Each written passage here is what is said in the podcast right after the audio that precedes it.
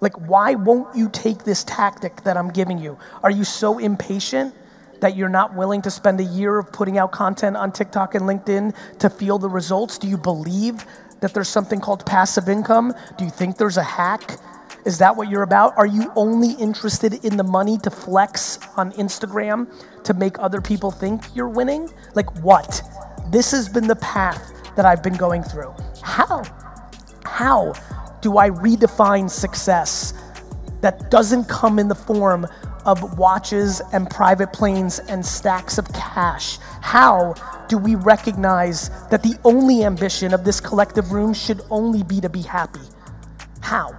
How does that happen? How do I figure out how to do that? Why are so few people using that as their North Star. And that is what's led me into the, all the heady shit, all the insecurity, all the parenting, all the judgment, all the happiness is silent as fuck on social, and hate and anger is loud as shit, confusing people what's actually happening in the world.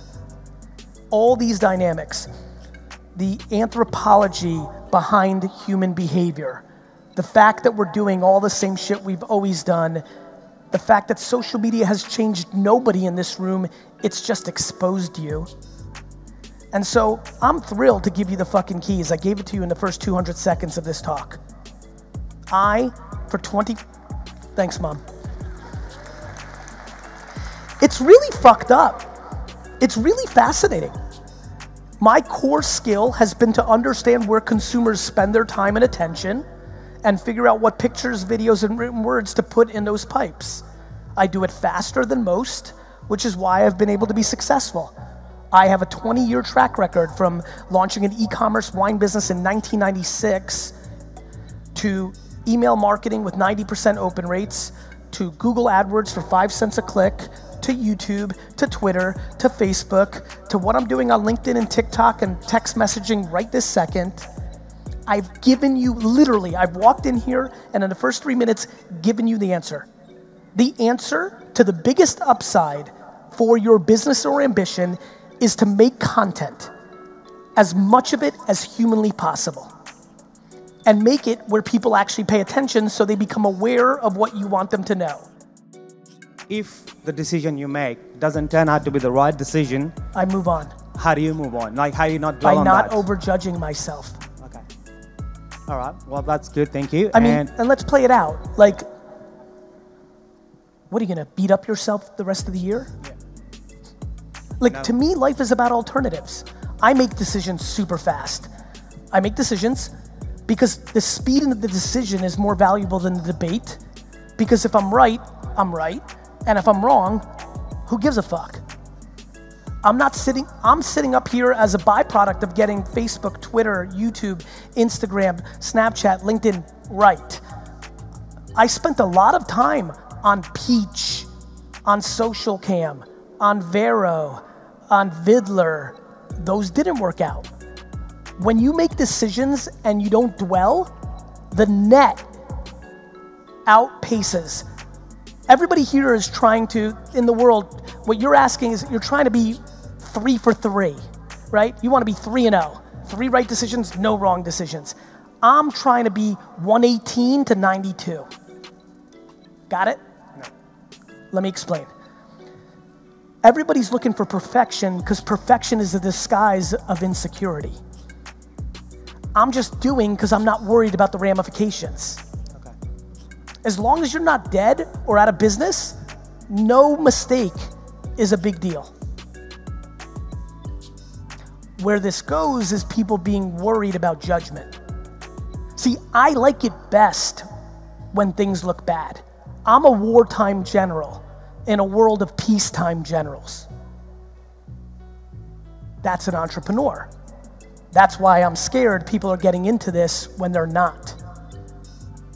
You starting a business with that being a top concern is a humongous vulnerability.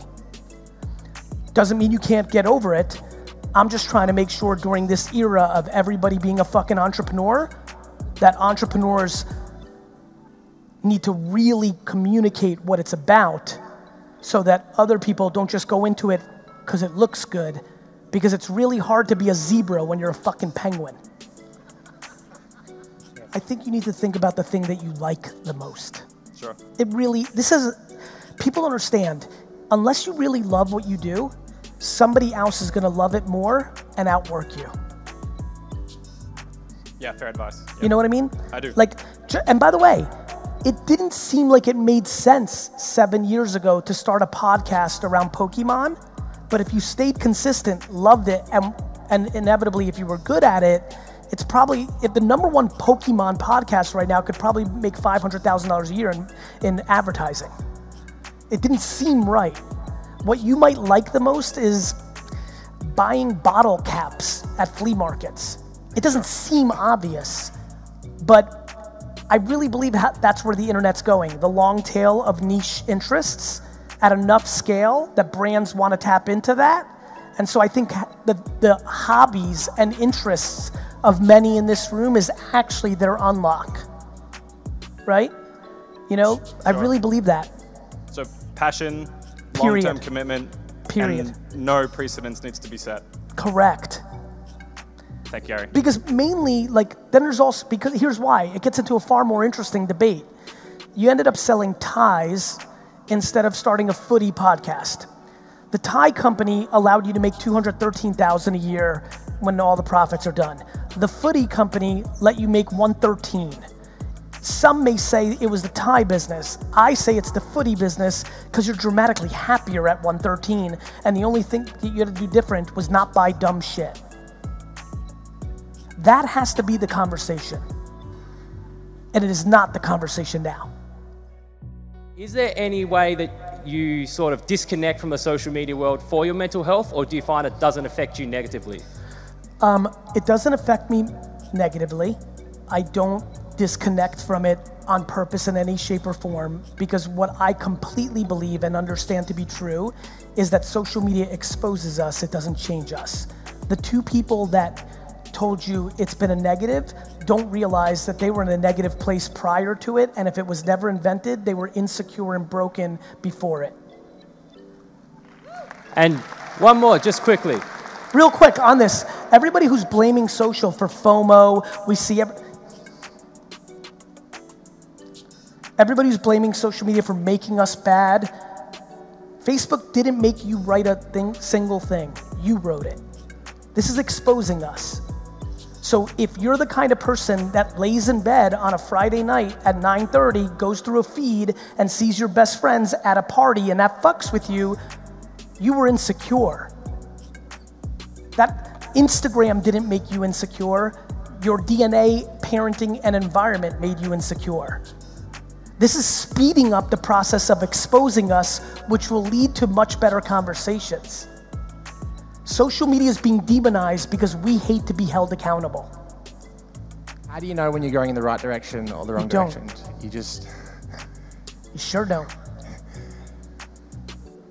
How did you know when you were? I didn't. You just did it. I just knew I liked it. you loved what you did. loved what I did, right?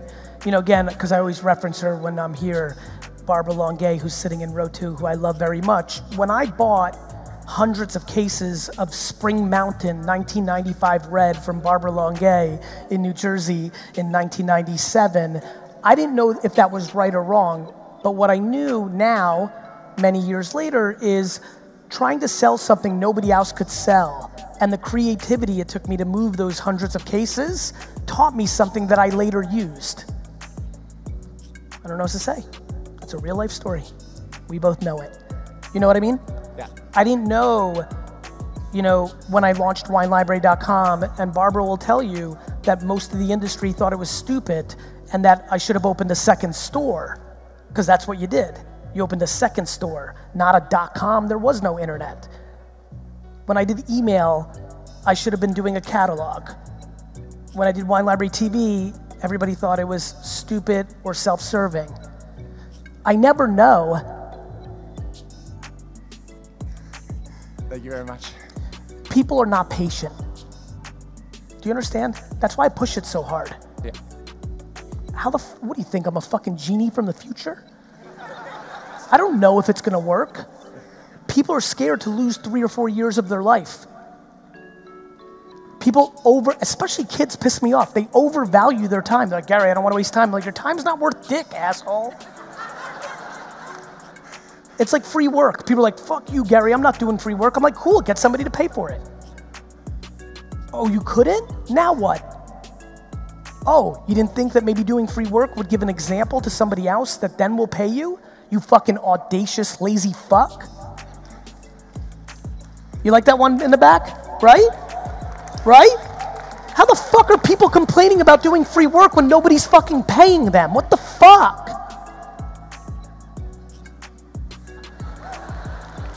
I gave a shitload of free speeches, not anymore.